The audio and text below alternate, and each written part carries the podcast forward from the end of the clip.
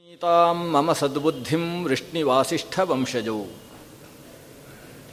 ಕಲ್ಯಾಣಾದ್ಭುತಗಾತ್ರಾಯ ಕಾಮಿತಾರ್ಥಪ್ರದಾಯಿನೇ ಶ್ರೀಮದ್ ವೆಂಕಟನಾಥಾಯ ಶ್ರೀನಿವಾಸಾಯತೇ ನಮಃ ಲಸತು ಶ್ರೀಮದಾನಂದ ತೀರ್ಥೇಂದುರ್ನೋ ಹೃದಂಬರೆ ಯದ್ವಚಶ್ಚಂದ್ರಿಕಾ ಸ್ವಾಂತಸಂತಾಪಂ ವಿನಿಕೃಂತತಿ ಭವತಿ ಯದನುಭಾವಾತ್ ಏಡಮೂಕೋಪಿ ವಾಗಮಿ ಜಡಮತಿರಪಿ ಜಂತುರ್ಜಾಯತೆ ಪ್ರಾಜ್ಞಮೌಲಿ ಸಕಲ ವಚನ ಚೇತೋ ದೇವತಾ ಭಾರತೀ ಸಾ, ಮಮ ವಚಸಿ ನಿಧತ್ತಾಂ ಸನ್ನಿಧಿಂ ಮಾನಸೇಚ ಆಪಾದಮೌಲಿ ಪರ್ಯಂತಂ ಗುರುಣಾಂ ಆಕೃತಿಂ ಸ್ಮರೇತ್. ತೇನ ವಿಘ್ನಾ ಪ್ರಣಶ್ಯಂತಿ, ಸಿದ್ಧ್ಯಂತಿ ಚ ಮನೋರಥಾ. ಶ್ರೀ ಗುರುಭ್ಯೋ ನಮಃ. ಹರಿ ಓಂ. ಶ್ರೀ ವ್ಯಾಸರಾಜ ಮಠ ಮತ್ತು ಅಖಿಲ ಭಾರತ ಮಾಧ್ವ ಮಹಾಮಂಡಲ.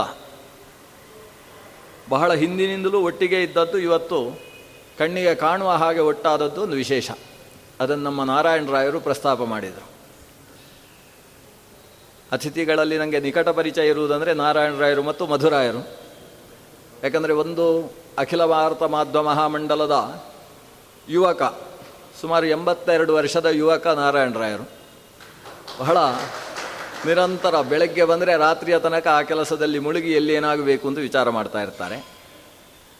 ಅದರ ಶಾಖಾ ಭಾಗಗಳಲ್ಲಿ ಸಕ್ರಿಯವಾಗಿ ಕೆಲಸ ಮಾಡ್ತಾ ಇರುವ ನನ್ನ ದೃಷ್ಟಿಗೆ ಗೋಚರವಾಗುವ ಒಂದು ಮೂರು ಜನರಲ್ಲಿ ಪ್ರಮುಖವಾಗಿ ಕಾಣಿಸುವರು ಮಧುರಾಯರು. ಯಾಕಂದರೆ ಜಯನಗರ ಮತ್ತು ಜೆ ಪಿ ನಗರದ ಶಾಖೆ ಸಕ್ರಿಯವಾಗಿ ಕೆಲಸ ಮಾಡ್ತಾ ಇದೆ. ಆ ದೃಷ್ಟಿಯಿಂದ ತಾವೂ ಸ್ವತಃ ಒಂದಿಷ್ಟು ಜನರಿಗೆ ಮಾಧ್ವ ಸಿದ್ಧಾಂತಗಳನ್ನು ಪಾಠ ಹೇಳಿಕೊಂಡು ತನ್ನಿಂದ ಎಷ್ಟು ಸಾಧ್ಯ ಅಷ್ಟು ಜ್ಞಾನ ಪ್ರಸಾರದ ಕೆಲಸದಲ್ಲಿ ತನ್ನನ್ನೂ ತೊಡಗಿಸಿಕೊಂಡು ಇನ್ನೆಷ್ಟು ಯಾರು ಹೇಳ್ತಾರೆ ಅವರನ್ನೆಲ್ಲ ಕರೆದು ಜ್ಞಾನಯಜ್ಞವನ್ನು ಆಯೋಜಿಸುವ ಕೆಲಸವನ್ನು ಮಧುರಾಯರು ಮಾಡ್ತಾ ಇದ್ದಾರೆ.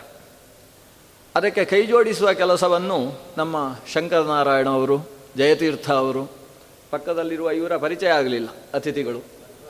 ಮತ್ ಹಾಂ ಕರೆಕ್ಟ್ ಸರಿ ಮಧ್ವರಾಯರು ಇವರು ಜೊತೆ ಸೇರಿ ಈ ಕೆಲಸವನ್ನು ಜೋಡಿಸಿಕೊಂಡಿದ್ದಾರೆ. ನಮ್ಮ ಪ್ರಮೋದಾಚಾರ್ಯರು ಜೊತೆಗೆ ನಿಂತು ಸಹಕರಿಸಿ ಅದನ್ನು ಮುನ್ನಡೆಸುವ ಕೆಲಸವನ್ನು ಮಾಡ್ತಾ ಇದ್ದಾರೆ. ನಾನು ನೇರ ವಿಷಯ ಪ್ರವೇಶ ಮಾಡ್ತೇನೆ. ಯಾಕಂದರೆ ನಾವು ಎಂಟು ಗಂಟೆಗೆ, ಇವತ್ತು ಅರ್ಧ ಗಂಟೆ ಮಾತ್ರ, ನಾಳೆ ಇನ್ನೊಂದು ದಿವಸ ಇದೆ. ನಾಳೆ ಭರ್ತಿ ಒಂದೂವರೆ ಗಂಟೆ. ಇವತ್ತು ಅರ್ಧ ಗಂಟೆಯ ಕಾಲಾವಧಿಯಲ್ಲಿ ಎಷ್ಟು ಸಾಧ್ಯ ಅಷ್ಟು ವಿಚಾರ ಚಿಂತನವನ್ನು ನಡೆಸೋಣ. ಒಂದು ವಿಶಿಷ್ಟವಾದ ಶೀರ್ಷಿಕೆಯನ್ನು ನನಗೆ ಕೊಟ್ಟಿದ್ದಾರೆ ಮಧುರಾಯರು. ಮಧ್ವಾಚಾರ್ಯರ ಉಪದೇಶಗಳಲ್ಲಿ ವೈಚಾರಿಕತೆ ಅಂತ. ಈ ವೈಚಾರಿಕತೆ ಅಂತ ಶಬ್ದ ಕೇಳಿದಾಗ ಸ್ವಲ್ಪ ಮನಸ್ಸಿಗೆ ಕಿರಿಕಿರಿ ಆಗ್ತದೆ ನಮಗೆ. ಯಾಕಂದರೆ ಈ ವೈಚಾರಿಕತೆ ಇರುವವರೆಲ್ಲ ವಿಚಾರವಾದಿಗಳು ಅಂತ ಪ್ರಸಿದ್ಧ. ವಿಚಾರವಾದಿ ಅನ್ನುವುದಕ್ಕೆ ಮತ್ತೊಂದು ಪರ್ಯಾಯ ಪದ ಬುದ್ಧಿಜೀವಿ ಅಂತ.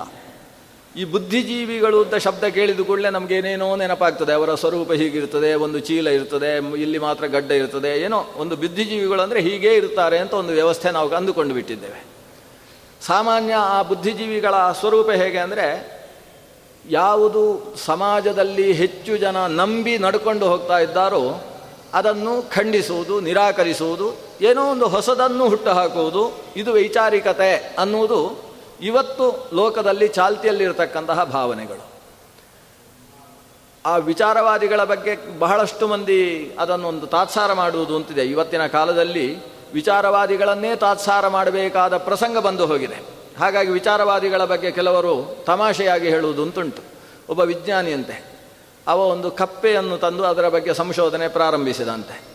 ಅದಕ್ಕೆ ತಾನು ಒಂದು ನಿರ್ದೇಶನ ಕೊಟ್ಟಾಗ ಕೆಲಸ ಮಾಡುವಷ್ಟು ಬುದ್ಧಿಯನ್ನು ಕಲಿಸಿದ. ಅದಕ್ಕೆ ಜಂಪ್ ಅಂದರೆ ಸಾಕು, ಅದು ಹಾರ್ತಿತ್ತು. ಇವನು ಇನ್ನೂ ಇದು ಜಂಪ್ ಅಂದರೆ ಹಾರ್ತದೆ, ಇನ್ನೇನಾದರೂ ಸಂಶೋಧನೆ ಮಾಡಬೇಕು ಅಂತ ಎದುರಿನ ಎರಡು ಕಾಲುಗಳನ್ನು ಕತ್ತರಿಸಿ ಜಂಪ್ ಅಂತ ಹೇಳಿದ. ಪಾಪ ಹಾರಿತು. ಮೊದಲು ಒಂದು ಮೀಟರ್ ಅಷ್ಟು ದೂರ ಹಾರ್ತಾ ಇದ್ದದ್ದು, ಈಗ ಒಂದು ಫೀಟ್ ಮಾತ್ರ ಹಾರಿತು. ಆಮೇಲೆ ಹಿಂಭಾಗದ ಎರಡೂ ಕಾಲುಗಳನ್ನು ಕತ್ತರಿಸಿದ. ಜಂಪ್ ಅಂತ ಹೇಳಿದ. ಇವೊಂದು ಹೊಸ ಹೊಸ ಅನ್ವೇಷಣೆಗಳು, ಸಂಶೋಧನೆಗಳು ಹಾರ, ಅದು ಅದು ಹಾರಲಿಲ್ಲ. ಆಗ ಇವ ತನ್ನ ತೀರ್ಮಾನವನ್ನು ಬರೆದಂತೆ. ಕಾಲು ಕತ್ತರಿಸಿದ ಕಪ್ಪೆಗಳಿಗೆ ಕಿವಿ ಕೇಳಿಸುವುದಿಲ್ಲ ಅಂತ ತೀರ್ಮಾನಿಸಿದಂತೆ. ತಮಾಷೆಯಾಗಿ ಹೇಳುವುದು, ಈ ಬುದ್ಧಿಜೀವಿಗಳು ಕೆಲವು ಸಲ ಯಾವುದೋ ಮನಸ್ಸಿನಲ್ಲಿ ಒಂದು ದುರ್ಭಾವವನ್ನು ಇಟ್ಟುಕೊಂಡ್ರೆ ಕೊನೆಗೆ ನಿರ್ಧಾರ, ಚಿಕ್ಕ ಮಕ್ಕಳು ಕೂಡ ಚಪ್ಪಾಳೆ ತಟ್ಟಿ ಕೇಕೆ ಹಾಕಿ ನಗುವ ಹಾಗೆ ನಿರ್ಧಾರಗಳನ್ನು ಕೊಡ್ತಾರೆ ಅನ್ನುವುದಕ್ಕೆ ಒಂದು ಮನಸ್ಸಿನಲ್ಲಿ ತುಂಬುವುದಕ್ಕೋಸ್ಕರ ಇಂಥ ಮಾತುಗಳನ್ನು ಲೋಕದಲ್ಲಿ ಆಡ್ತಾರೆ. ಇಂಥ ಒಂದು ತನ್ನಲ್ಲಿ ದುರಾಗ್ರಹಪೂರ್ವಕವಾಗಿ ತುಂಬಿದ ವಿಷಯಗಳನ್ನು ಹೊರಹಾಕುವ ವ್ಯಕ್ತಿತ್ವವನ್ನು ಬುದ್ಧಿಜೀವಿ, ವಿಚಾರವಾದಿ ಅನ್ನುವ ಶಬ್ದದಿಂದ ಕರಿಬೇಕಾದಂತಹ ಪ್ರಸಂಗ ಇವತ್ತು ಲೋಕದಲ್ಲಿ ಕಾಣ್ತೇವೆ. ಆದರೆ ಮೂಲಭೂತವಾಗಿ ವೈಚಾರಿಕತೆ ಅನ್ನೋ ಶಬ್ದಕ್ಕೆ ಅರ್ಥ ಅಲ್ಲ. ಎಷ್ಟೋ ಶಬ್ದಗಳು, ನಾವು ಶಬ್ದಗಳನ್ನು ಅಪಮೌಲ್ಯ ಮಾಡುವುದರಲ್ಲಿ ಎತ್ತಿದ ಕೈ ಅನ್ನುವುದು ಅಲ್ಲಲ್ಲಿ ಕಾಣಿಸುತ್ತೆ. ದೊಡ್ಡ ದೊಡ್ಡ ಶಬ್ದಗಳಿರ್ತವೆ. ರಾಸಲೀಲೆ ಅನ್ನುವುದು ಶ್ರೀಮದ್ ಭಾಗವತದಲ್ಲಿ ಬರುವ ಅತ್ಯಂತ ಸುಂದರವಾದ ಒಂದು ಭಕ್ತಿ ಪ್ರಚೋದಕವಾದ ಭಾಗ. ಅದನ್ನು ಇವತ್ತು ನಮ್ಮ ಈ ದೈನಂದಿನ ವಾರ್ತಾಪತ್ರದಲ್ಲಿ ಯಾವುದನ್ನೋ ರಾಸಲೀಲೆ ಅಂತ ಕೊಟ್ಟು, ಬೇಡ, ನಾವು ನಾವೇ ಮನೆಯಲ್ಲಿ ರಾಮಾಯಣ ಮಹಾಭಾರತಗಳನ್ನು ಶುರು ಮಾಡ್ತೇವೆ. ಏನು? ಸುರಾಯಿತ ರಾಮಾಯಣ ಅಂತ ಹೇಳ್ತೇವೆ. ಎಷ್ಟು ಶ್ರೇಷ್ಠವಾದ ಶಬ್ದವನ್ನು ಕೊಂಡು ಹೋಗಿ ಅಪಮೌಲ್ಯ ಮಾಡುವ ಕೆಲಸ ನಾವು ಮಾಡ್ತೇವೆ. ಗುರು ಅನ್ನುವ ಶಬ್ದ ಇದೆ. ಅಜ್ಞಾನವನ್ನು ದೂರ ಮಾಡಿ ಜ್ಞಾನವನ್ನು ತುಂಬಿಸುವವ ಅಂತ ಆ ಶಬ್ದದ ಅರ್ಥ. ನಾವು ನಮ್ಮ ಗೆಳೆಯರ ಕುತ್ತಿಗೆಗೆ ಕೈ ಹಾಕಿ, ಏನು ಗುರು, ಹೇಗಿದ್ದಿ? ಅಂತ ಆ ಗುರು ಶಬ್ದವನ್ನು ಅಷ್ಟು ಕೆಳಗಿಳಿಸಿಬಿಡ್ತೇವೆ. ಅಂದರೆ ಒಂದು ಎತ್ತರವಾದ ಶಬ್ದ ಕೆಲವೊಂದು ಸಲ ನಮ್ಮ ವ್ಯವಹಾರದಲ್ಲಿ ಬಂದು ಸಿಕ್ಕಿ ಹಾಕಿಕೊಂಡು ನಲುಗಿ ಹೋಗಿ ಅದು ಅಪಮೌಲ್ಯವನ್ನು ಪಡೆದದ್ದು. ಅಂಥ ಒಂದು ಶಬ್ದದಲ್ಲಿ ವಿಚಾರ, ವೈಚಾರಿಕತೆ ಅನ್ನುವ ಶಬ್ದ ಸೇರಿಕೊಂಡಿದೆ. ಆದ್ದರಿಂದ ಇಲ್ಲಿ ಆಚಾರ್ಯರ ಮಧ್ವರ ಉಪದೇಶಗಳಲ್ಲಿ ವೈಚಾರಿಕತೆ ಅಂದರೆ ಈ ಎಲ್ಲ ದುರ್ವಾಸನೆಗಳನ್ನು ನಾವು ಬಿಟ್ಟು ವಿಚಾರ ಶಬ್ದವನ್ನು ವಾಸ್ತವ ಅರ್ಥದಲ್ಲಿ ತಗೊಳ್ಬೇಕು.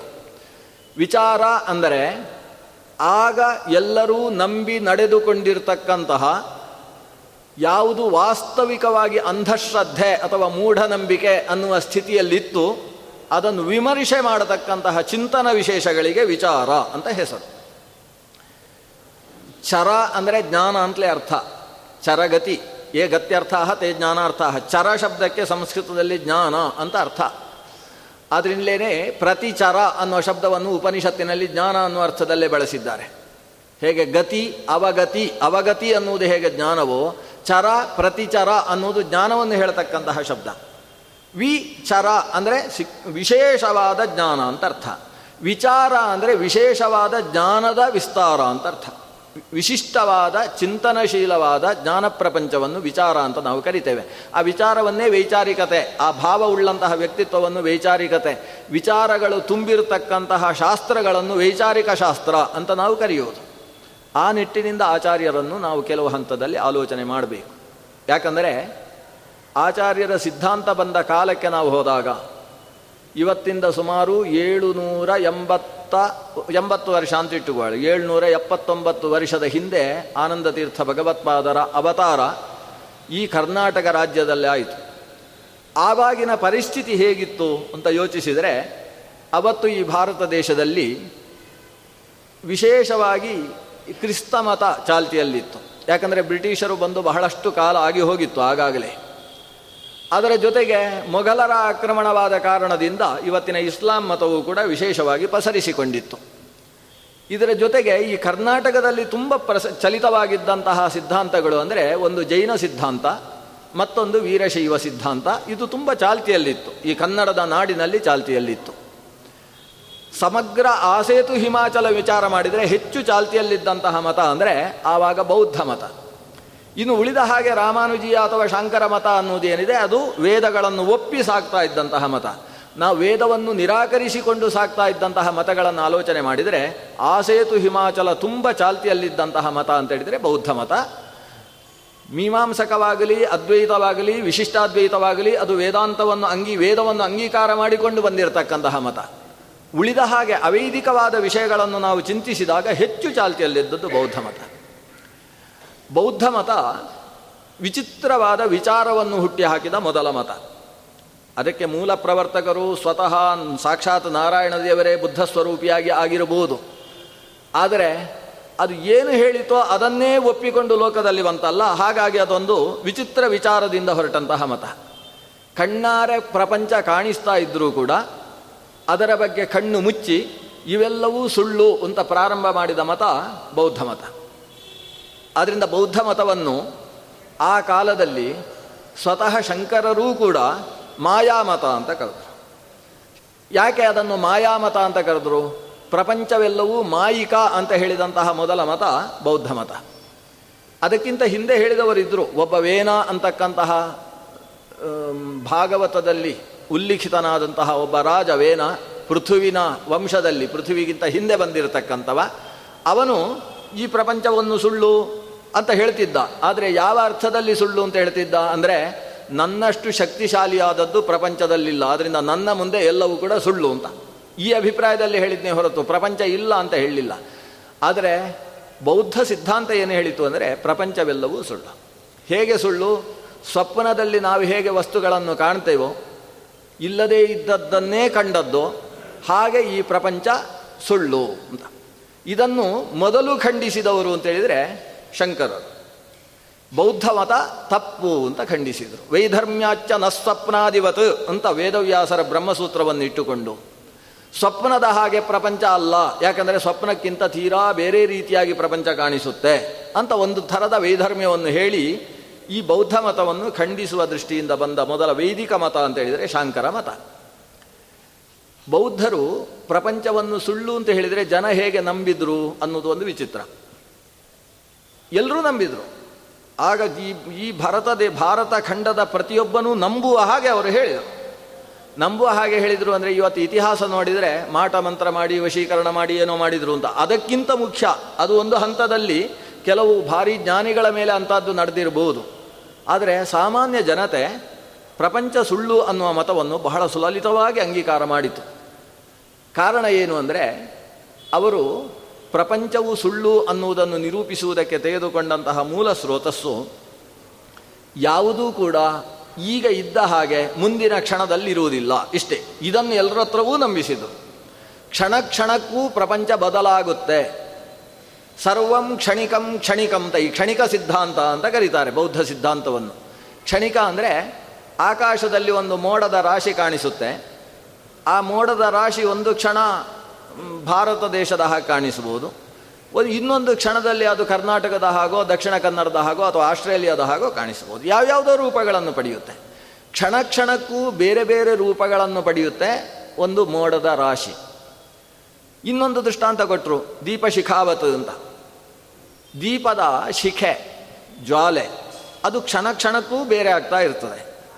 ಯಾಕಂದರೆ ಅಲ್ಲಿದ್ದ ಜ್ವಾಲೆ ಮೇಲಕ್ಕೆ ಹಾರಿ ಹೋಗ್ತಾ ಇರ್ತದೆ. ನೀವು ಇಲ್ಲಿ ದೀಪ ಉರಿತಾ ಇದ್ದರೆ ಮೇಲೆ ಒಂದು ಬೆಂಕಿ ಕಡ್ಡಿಯನ್ನು ಇಟ್ಟರೆ ಒಂದು ಕ್ಷಣದಲ್ಲಿ ಅದು ಪಟ್ಟಂತ ಉರ್ಕೊಳ್ಳುತ್ತೆ. ಯಾಕೆ ಉರಿಯುತ್ತೆ ಅಂದರೆ, ಇಲ್ಲಿಂದ ದೀಪ ಮೇಲಕ್ಕೆ ಹಾರಿ ಹೋಗ್ತಾ ಇದೆ ಅಂತ ಅರ್ಥ. ಕ್ಷಣ ಕ್ಷಣವೂ ಕೂಡ ದೀಪಶಿಖೆ ಮೇಲೆ ಹೋಗುತ್ತೆ, ಹೊಸ ದೀಪಶಿಖೆ ಬರ್ತದೆ, ಹೊಸ ಹೊಸ ದೀಪಶಿಖೆ ಬರ್ತದೆ. ಆದರೆ ನೋಡುವವರಿಗೆ ಅದು ಅದೇ ದೀಪಶಿಖೆ ಅಂತ ಅನಿಸುತ್ತೆ. ಯಾಕಂದರೆ ಸ್ವರೂಪವಾದ, ಸಜಾತೀಯವಾದ ಮತ್ತೊಂದು ದೀಪಶಿಖೆ ಹಾಗೇ ಬರ್ತಾ ಇರುವುದರಿಂದ ಅದು ಅದೇ ದೀಪಶಿಖೆ ಅಂತ ನಮಗೆ ಕಾಣಿಸುವಂತೆ ಈ ಪ್ರಪಂಚ ಕ್ಷಣ ಕ್ಷಣಕ್ಕೂ ಭಿನ್ನ ಭಿನ್ನವಾಗಿ ಕ್ಷಣಿಕವಾಗಿದೆ. ಆದರೆ ಇದು ಆಗ ನೋಡಿದ್ದೇ ವ್ಯಕ್ತಿ, ಇವರು ಇದೇ ವ್ಯಕ್ತಿ, ಅದೇ ವ್ಯಕ್ತಿ ಅಂತ ಹತ್ತು ವರ್ಷ ಬಿಟ್ಟ ಮೇಲೆಯೂ ಕೂಡ ಅದೇ ವ್ಯಕ್ತಿ ಅಂತ ನಾವು ತಿಳ್ಕೊಳ್ತೇವೆ ಅಷ್ಟೇ. ಅದು ಸಾದೃಶ್ಯದ ಬಲದಿಂದ ತಿಳಿಯುವುದು, ವಸ್ತುತಃ ಎಲ್ಲವೂ ಕ್ಷಣ ಕ್ಷಣಕ್ಕೂ ಭಿನ್ನ ಭಿನ್ನ.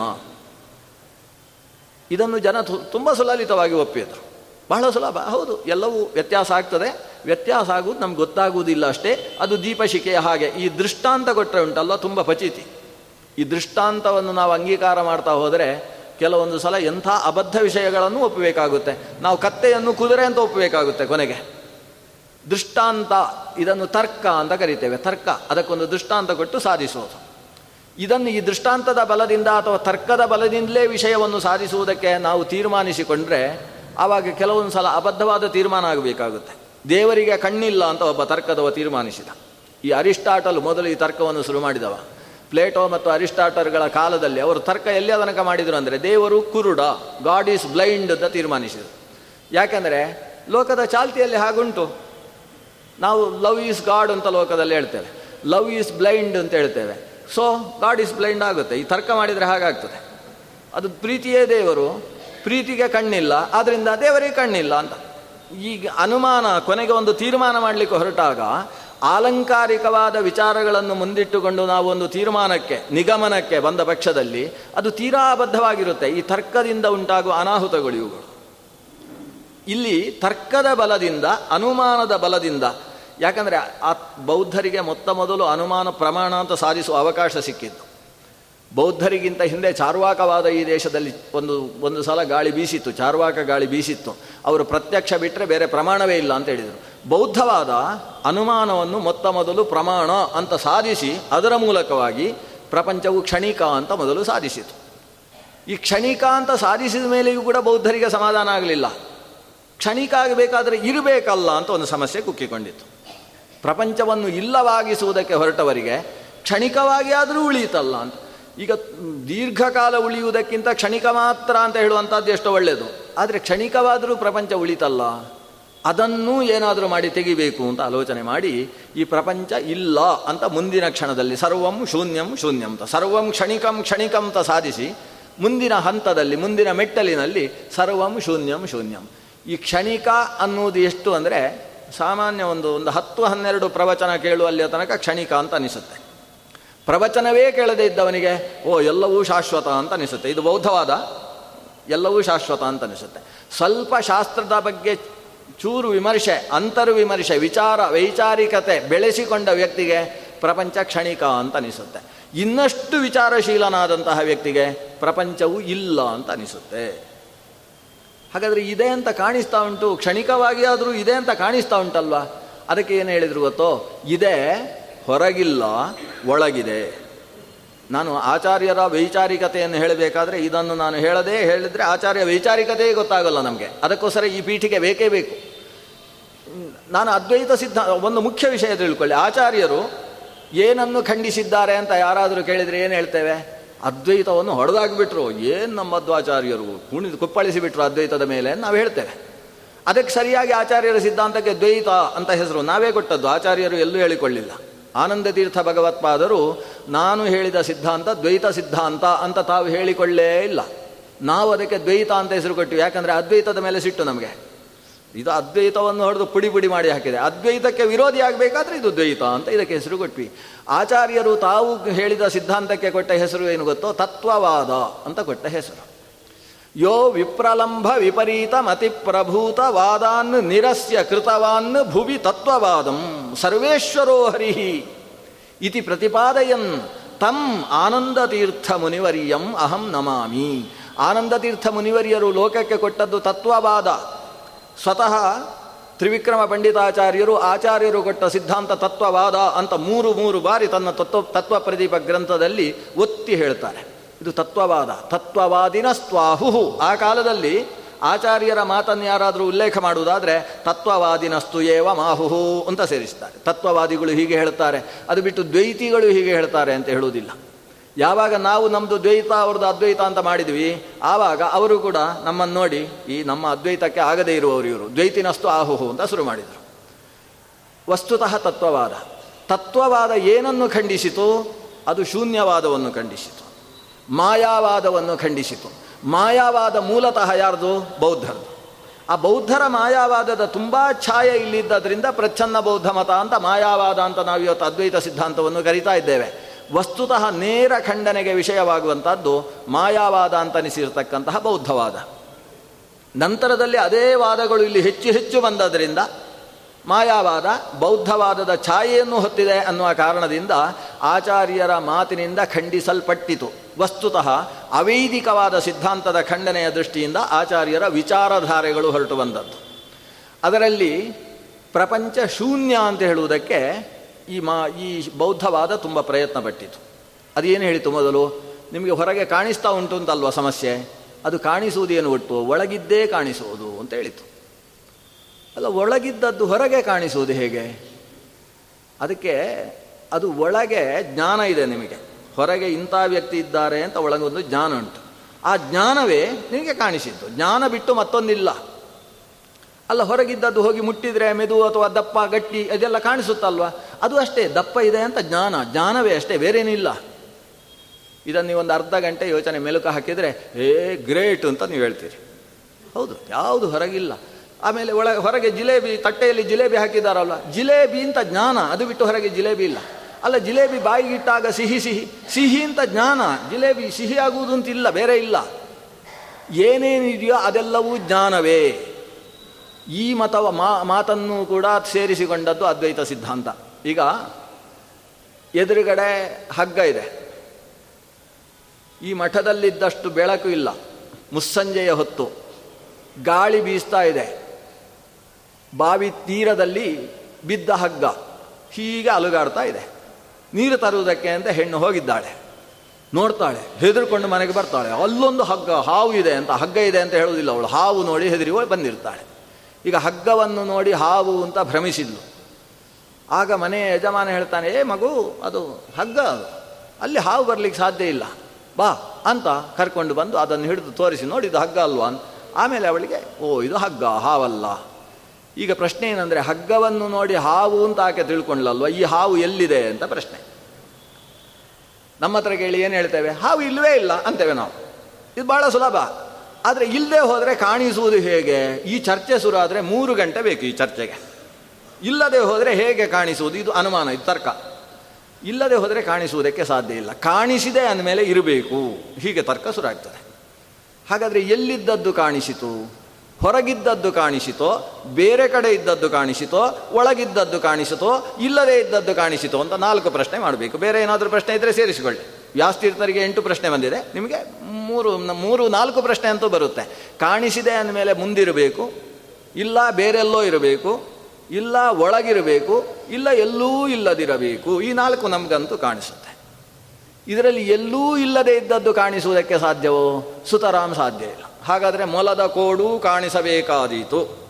ಮನುಷ್ಯನಿಗೂ ನಾಲ್ಕು ಕೋಡು ಕಾಣಿಸಬೇಕಾದೀತು. ಹೀಗೆಲ್ಲ ಪ್ರಶ್ನೆ ಬರುತ್ತೆ. ಹಾಗಾದರೆ ಅತ್ಯಂತ ಅಸತ್ನ ಭಾಸತೆ ಕಾಣಿಸುವುದಕ್ಕೆ ಸಾಧ್ಯ ಇಲ್ಲ.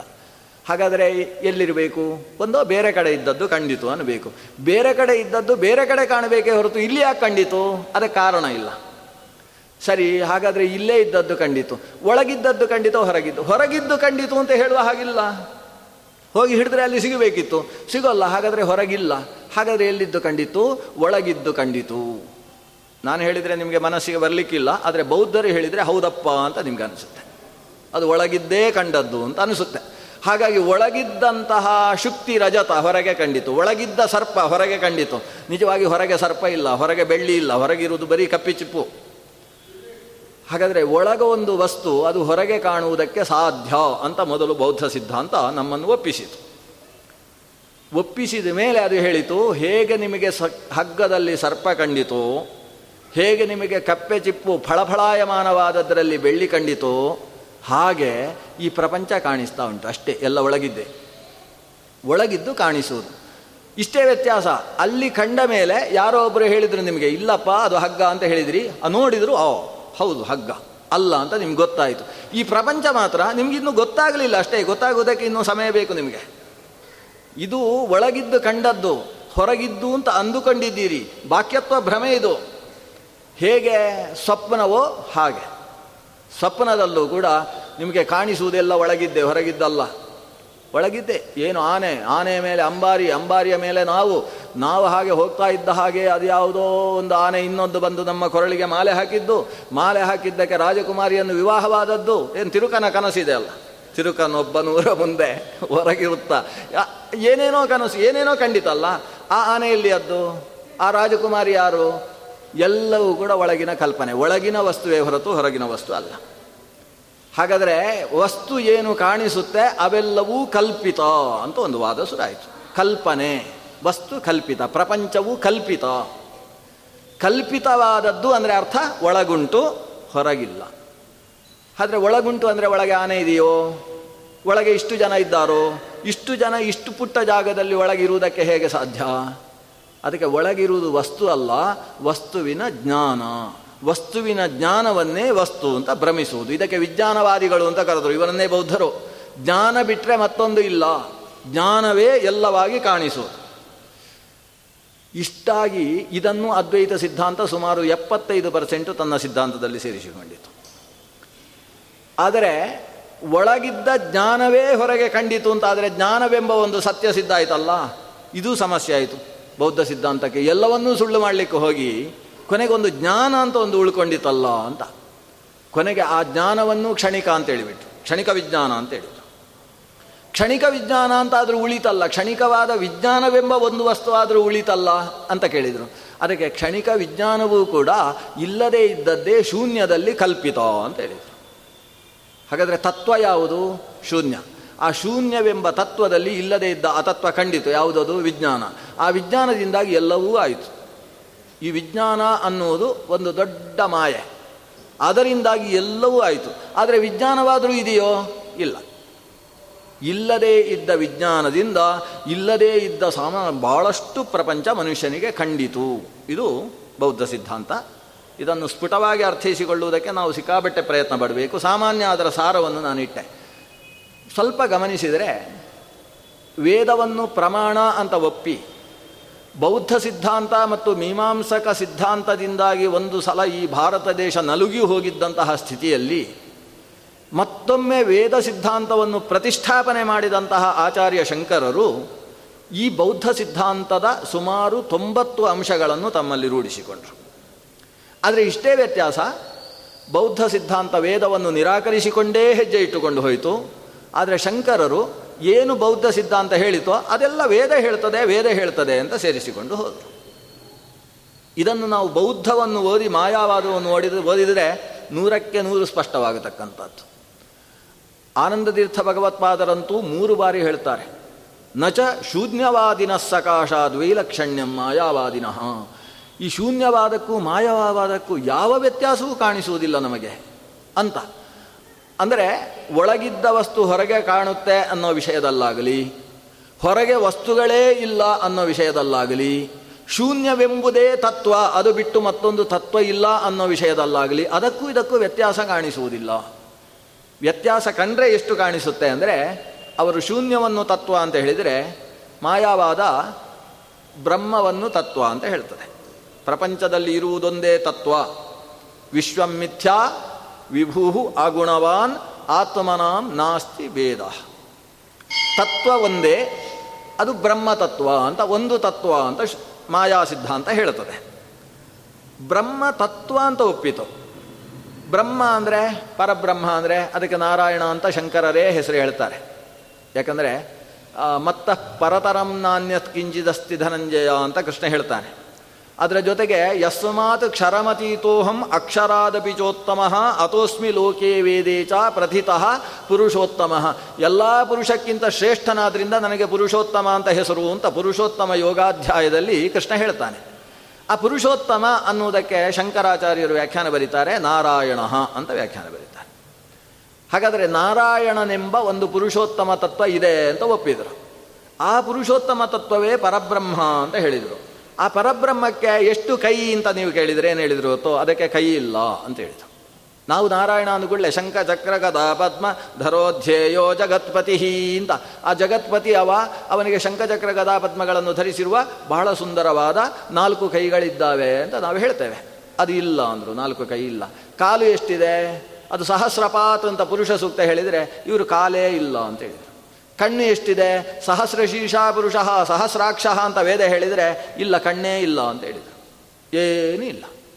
ದೇವರಿಗೆ ಕೈ ಇಲ್ಲ ಕಾಲಿಲ್ಲ ಕೈ ಕಾಲುಗಳಿದ್ದರೆ ದೇವರು ಹೇಗಾಗೋದು ಅಂತ ಪ್ರಶ್ನೆ ಬೇರೆ ಮಾಡಿದರು. ಕೈ ಕಾಲುಗಳಿದ್ದರೆ ಮನುಷ್ಯ ಆಗಬೇಕು ದೇವರಾಗುವುದು ಹೇಗೆ? ದೇವರು ಅಂತ ಹೇಳಿದರೆ ಅದರಲ್ಲಿ ಏನೂ ಇಲ್ಲ. ನೇತಿನೇತ್ಯಾತ್ಮ ಅಂತ ಉಪನಿಷತ್ತನ್ನು ಕೋಟ್ ಮಾಡಿದರು. ಏನು ಹೇಳಿದರು? ಅದಕ್ಕೆ ಕೋಟ್. ಬೌದ್ಧರು ಹೇಳಿದ್ದೆ, ಅವರು ಶೂನ್ಯದ ಬಗ್ಗೆ ಏನೇನು ಹೇಳಿದರು, ಅವೆಲ್ಲವನ್ನು ಬ್ರಹ್ಮದಲ್ಲಿ ಹೇಳಿದರು. ಯಾಕೆ ಅದನ್ನು ಶೂನ್ಯ ಅಂತಲೇ ಕರೀಲಿಲ್ಲ? ಯಾಕಂದರೆ ಶೂನ್ಯ ಅಂತ ಹೇಳಿದರೆ ಇದು ಬೌದ್ಧ ಆಯಿತು, ಅವೈದಿಕ ಮತ ಆಗುತ್ತೆ.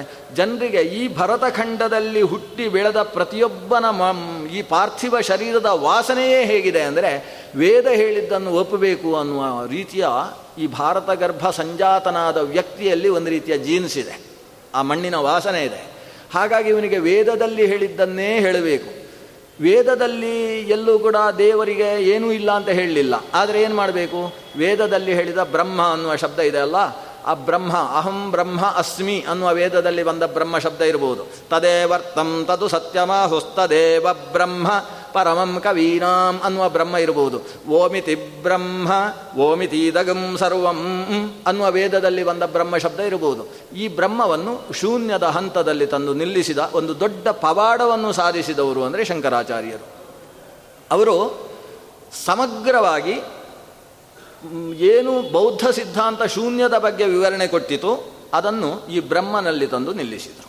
ಬ್ರಹ್ಮನಲ್ಲಿ ಎಷ್ಟು ಗುಣಗಳು ಅಂತ ಕೇಳಿದರೆ, ಏನೂ ಗುಣಗಳಿಲ್ಲ, ಬ್ರಹ್ಮ ನಿರ್ಗುಣ ಅಂತ ಹೇಳಿದರು ಯಾಕಂದರೆ ಏನಾದರೂ ಗುಣ ಬಂದರೆ ಅದರ ಬಗ್ಗೆ ಮಾತಾಡಲಿಕ್ಕೆ ಸಾಧ್ಯ ಆಗುತ್ತೆ. ಆದರೆ ಬ್ರಹ್ಮನ ಬಗ್ಗೆ ಮಾತಾಡಲಿಕ್ಕೆ ಆಗುವುದಿಲ್ಲ. ಇದು ಯಾರು ಹೇಳಿದ್ದು?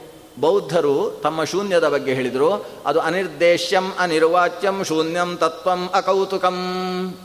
ಅನಿರ್ದೇಶ್ಯಂ ಅಂತ ಹೇಳಿದರು ಅವರು. ಅನಿರ್ವಾಚ್ಯಂ ಅಂತ ಹೇಳಿದರು. ಆ ಶೂನ್ಯದ ಬಗ್ಗೆ ಮಾತಾಡುವುದಕ್ಕೆ ಸಾಧ್ಯ ಇಲ್ಲ ಅಂತ ಹೇಳಿದರು. ಇವರು ಬ್ರಹ್ಮವನ್ನು ಅನಿರ್ವಾಚ್ಯ ಅಂತ ಹೇಳಿದರು. ಅದು ಹೇಗೂ ಹೇಳಲಿಕ್ಕಾಗುವುದಿಲ್ಲ. ಬ್ರಹ್ಮನ ಬಗ್ಗೆ ಹೇಳಲಿಕ್ಕಾಗುವುದಿಲ್ಲ. ಬ್ರಹ್ಮನ ಬಗ್ಗೆಯೂ ಹೇಳಲಿಕ್ಕಾಗುವುದಿಲ್ಲ, ಕೊನೆಗೆ ಪ್ರಪಂಚದ ಬಗ್ಗೆಯೂ ಹೇಳಲಿಕ್ಕಾಗುವುದಿಲ್ಲ, ಪ್ರಪಂಚವು ಕೂಡ ಅನಿರ್ವಾಚ್ಯ ಆಗ್ತದೆ. ಅಂತೂ ಬ್ರಹ್ಮನಿಗೆ ಅವಯವಗಳಿಲ್ಲ. ನೋಡಿ, ಎಷ್ಟು ಬಹಳ ಅತ್ಯಂತ ಸೂಕ್ಷ್ಮವಾದ ವ್ಯತ್ಯಾಸ. ಬೌದ್ಧ, ನಮ್ಮ ದ್ವೈತ ಸಿದ್ಧಾಂತಕ್ಕೂ ಅದ್ವೈತ ಸಿದ್ಧಾಂತಕ್ಕೂ. ಯಾಕಂದರೆ ಅದ್ವೈತ ಸಿದ್ಧಾಂತ ಏನು ಹೇಳಿತು? ಬ್ರಹ್ಮನಲ್ಲಿ ಯಾವ ಗುಣಗಳೂ ಇಲ್ಲ ಅಂತ ಹೇಳಿತು. ಬ್ರಹ್ಮನಿಗೆ ಯಾವ ಅವಯವಗಳೂ ಇಲ್ಲ ಅಂತ ಹೇಳಿತು. ದ್ವೈತ ಸಿದ್ಧಾಂತ ಏನೇ ಅದನ್ನೇ ಹೇಳಿತು. ಬ್ರಹ್ಮನಿಗೆ ಗುಣಗಳಿಲ್ಲ. ಎಂಥ ಗುಣಗಳು? ಬ್ರಹ್ಮನಿಗಿಂತ ಬೇರೆಯದ್ದಾದ ಗುಣಗಳಿಲ್ಲ. ಬ್ರಹ್ಮನೇ ಆದ ಗುಣಗಳು ಅವನಲ್ಲಿವೆ. ಬ್ರಹ್ಮನಲ್ಲಿ ಅವಯವಗಳಿಲ್ಲ ಅಂತ ಹೇಳಿತು. ಅದಕ್ಕೆ ಆಚಾರ್ಯರು ಹೇಳಿದರು, ಬ್ರಹ್ಮನಲ್ಲಿ ಬ್ರಹ್ಮನೇ ಆದ ಅವಯವ ಇದೆ ಅವನ ಕಾಲಿಗೂ, ಅವನ ಕಣ್ಣಿಗೂ, ಅವನ ಮೂಗಿಗೂ, ಅವನ ಕೈಗೂ ಯಾವುದಕ್ಕೂ ಭೇದ ಇಲ್ಲ. ನೇಹನಾನಾಸ್ತಿ ಕಿಂಚನ. ಹೀಗೆ ಅಭಿನ್ನವಾದ ಅವಯವಗಳಿಂದ ತುಂಬಿದ್ದು ಬ್ರಹ್ಮ ಅನ್ನುವ ಸಿದ್ಧಾಂತ ನಂತರ ಬಂತು. ಅದರ ಹಿನ್ನೆಲೆಯಲ್ಲಿ ಎಷ್ಟು ದೊಡ್ಡ ವಿಚಾರವಾದ ಇದೆ ಅನ್ನೋದನ್ನು ನಾವು ವಿಮರ್ಶೆ ಮಾಡಬೇಕು. ಹೀಗೆ ಬೌದ್ಧ ಸಿದ್ಧಾಂತ ಶೂನ್ಯದ ಬಗ್ಗೆ, ಪ್ರಪಂಚದ ಬಗ್ಗೆ ಯಾವ ಯಾವ ವಿವರಣೆಯನ್ನು ಕೊಟ್ಟಿತು? ಪ್ರಪಂಚವನ್ನು ಅದು ಅಸತ್ತು ಅಂತ ಹೇಳಿದರೆ ಇವರು ಪ್ರಪಂಚವನ್ನು ಅದು ಸತ್ಯ ಅಂತ ಹೇಳಲಿಕ್ಕೆ ಆಗುವುದಿಲ್ಲ ಅಂತ ಹೇಳಿದರು. ಅವರು ಹೇಳಿದ್ದೇನು? ಪ್ರಪಂಚ ಅಸತ್ಯ ಅಂತ. ಇವರು ಪ್ರಪಂಚವನ್ನು ಅಸತ್ಯ ಅಂತ ಹೇಳಿದರೆ ಏನು? ಅವ್ರದ್ದೇ ಹೇಳಿದ್ರು ಇವರು. ಮತ್ತೇನು ಇದು ವಿಶೇಷ ಅಂತ ಆಗುತ್ತೆ. ಅದಕ್ಕೋಸ್ಕರ ಪ್ರಪಂಚವನ್ನು ಸತ್ಯ ಅಂತ ಹೇಳುವುದಕ್ಕಾಗುವುದಿಲ್ಲ. ಆಗ ಒಬ್ಬ ಶಿಷ್ಯ ಎದ್ದು ನಿಂತು ಒಂದು ಪ್ರಶ್ನೆ ಸರ್ ಅಂತ ಕೇಳಿದ. ಏನು? ಸತ್ಯ ಅಂತ ಹೇಳಲಿಕ್ಕೆ ಆಗುವುದಿಲ್ಲ ಅಂದರೆ ಪ್ರಪಂಚ ಮಿಥ್ಯೆಯೋ ಅಂತ ಕೇಳಿದ. ಅದಕ್ಕೆ ಇವರು ಹೇಳಿದರು, ಏ, ಮಿಥ್ಯೆ ಅಂತ ಹೇಗೆ ಹೇಳುವುದು ಕಾಣಿಸ್ತಾ ಉಂಟಲ್ಲ ಅಂತ ಹೇಳಿದ ಹಾಗಾದರೆ ಸತ್ಯ ಪ್ರಪಂಚವನ್ನು ಅಸತ್ಯ ಅಂತಲೂ ಹೇಳಲಿಕ್ಕಾಗುವುದಿಲ್ಲ. ಸತ್ಯ ಅಂತಲೂ ಹೇಳಲಿಕ್ಕಾಗುವುದಿಲ್ಲ. ಈ ಶಿಷ್ಯ ತಲೆ ಕೆರ್ಕೊಂಡು ಕೂತ, ಹಾಗಾದರೆ ಹೇಗೆ ಹೇಳಬೇಕು? ಹೇಗೂ ಹೇಳಲಿಕ್ಕೆ ಬರೋಲ್ಲ. ಆದ್ದರಿಂದ ಪ್ರಪಂಚ ಅನಿರ್ವಚನೀಯ. ಸದಸದ್ವಿಲಕ್ಷಣ ಅಸತ್ಪದೇ ಸನ್ ಸದಸದ್ವಿವಿಕ್ತಂ ಮಾಯಾಖ್ಯಯ ಸಂವೃತಮಭ್ಯದತ್ತ. ಅಸತ್ ಅನ್ನೋ ಶಬ್ದ ತೆಗೆದು ಅಲ್ಲಿ ಸದಸದ್ವಿವಿಕ್ತ ಇದು ಸತ್ತು ಅಲ್ಲ, ಅಸತ್ತು ಅಲ್ಲ. ಸತ್ತು ಅಂತ ಹೇಳುವ ಹಾಗಿಲ್ಲ, ಅಸತ್ತು ಅಂತ ಹೇಳುವ ಹಾಗಿಲ್ಲ. ಪ್ರಪಂಚವನ್ನು ಸತ್ಯ ಅಂತ ಯಾಕೆ ಹೇಳಬಾರ್ದು? ಪ್ರಪಂಚವನ್ನು ಸತ್ಯ ಅಂತ ಹೇಳಿದರೆ ಅದು ಎಂದೆಂದೂ ಇರಬೇಕಾಗ್ತದೆ. ಎಂದೆಂದೂ ಇರುವುದಿಲ್ಲ. ಒಂದಲ್ಲ, ನಿಮಗೆ ಎಚ್ಚರ ಆಗುವಲ್ಲಿಯ ತನಕ ಸ್ವಪ್ನದ ಹಾಗೆ ಕಾಣಿಸ್ತಾ ಇರ್ತದೆ. ನಿಮಗೆ ನಿಜವಾದ ಬೋಧ ಬಂದರೆ ಏನೂ ಇಲ್ಲಪ್ಪ, ಇಲ್ಲದೇ ಇದ್ದದ್ದೇ ಕಂಡದ್ದು ಅಂತ ಜ್ಞಾನ ಬರುತ್ತೆ. ಅದು ಬರಲಿಲ್ಲ, ಅದಕ್ಕೆ ಒದ್ದಾಡ್ತಾ ಇದ್ದೀರಿ.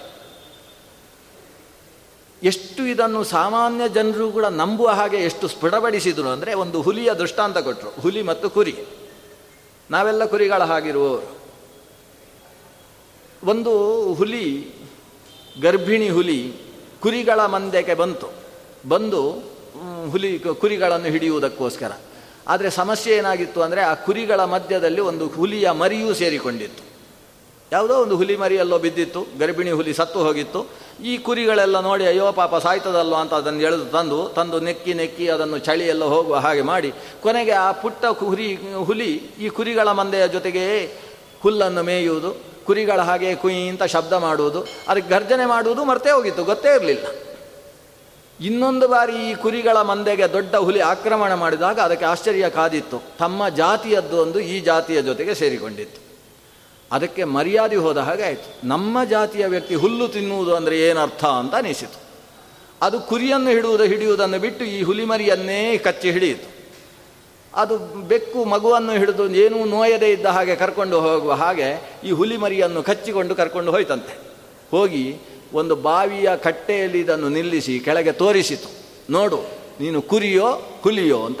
ನೀರಿನಲ್ಲಿ ಪ್ರತಿಬಿಂಬ ಕಂಡಿತು ಈ ಮಗುವಿಗೆ. ನೋಡಿದರೆ ಯಾವ ಹಿರಿಯ ಹುಲಿ ನನ್ನನ್ನು ಹಿಡಿದಿದೆಯೋ ಅದರ ಹಾಗೆ ನಾನಿದ್ದೇನೆ ಓ, ನಾನು ಇಂಥವ ಅಂತ ಈ ದೊಡ್ಡ ಹುಲಿಯ ಉಪದೇಶದಿಂದ ನಾನೂ ಹುಲಿ ಅಂತ ಅದಕ್ಕೆ ಗೊತ್ತಾಯಿತು. ಹಾಗಾದರೆ ಗೊತ್ತಿಲ್ಲದೇ ಇದ್ದಾಗ ಪಾಪ ಆ ಹುಲಿ ಮರಿ ಆ ಕುರಿಯ ಹಾಗೇ ಶಬ್ದ ಮಾಡಿಕೊಂಡು ಹುಲ್ಲು ತಿನ್ನುವಂಥ ಪ್ರಸಂಗದಲ್ಲಿ ಇತ್ತು.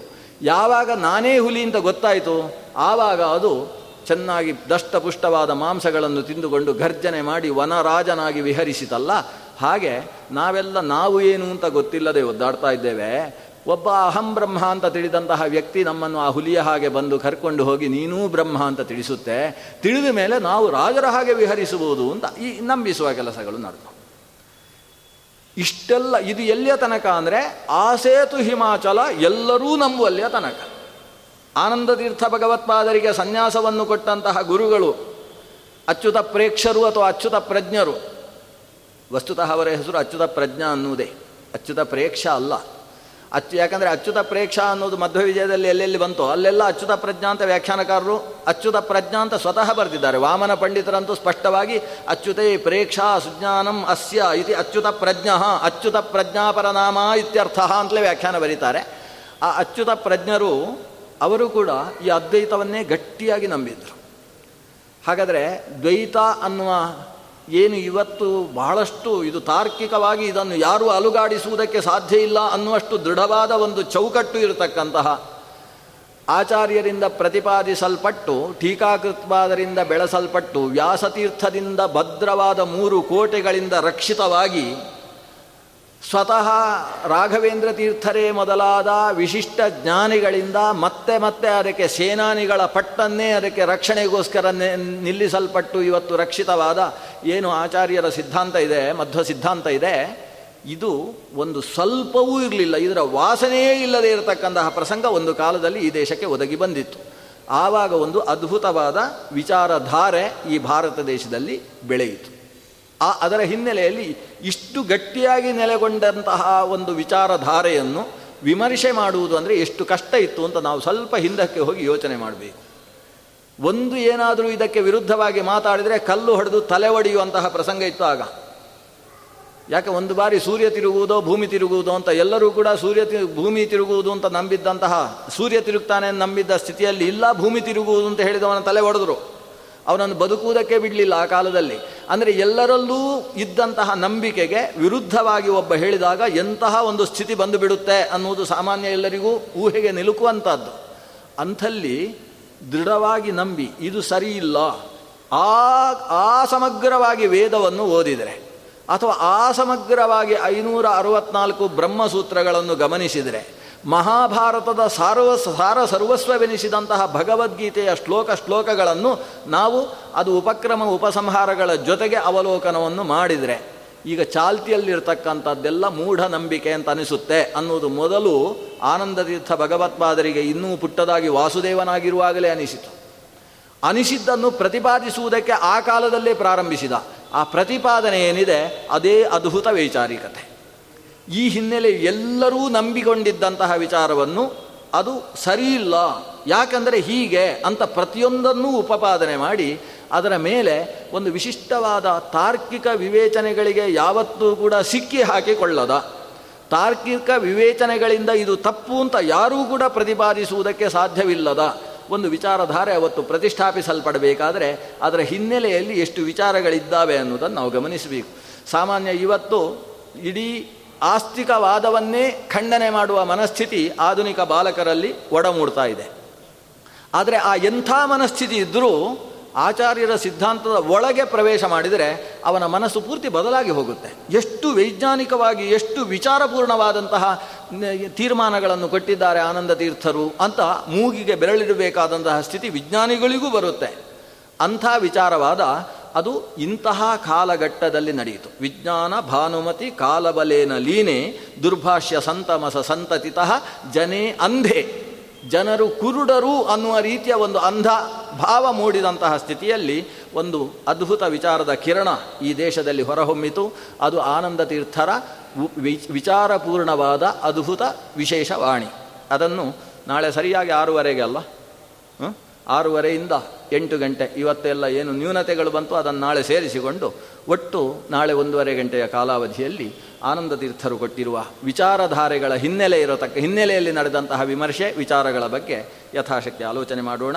ಶ್ರೀಕೃಷ್ಣಾರ್ಪಣ ವಸ್ತು. ಇವತ್ತು ಸೇರಿದ ಎಲ್ಲ ಅತಿಥಿಗಳಿಗೂ ಪ್ರೀತಿಪೂರಕವಾದಂತಹ ವಂದನೆಗಳ ಜೊತೆಗೆ ಭಗವದ್ ಅನುಗ್ರಹವನ್ನು ಪ್ರಾರ್ಥಿಸಿ ಶ್ರೀಕೃಷ್ಣಾರ್ಪಣ ವಸ್ತು.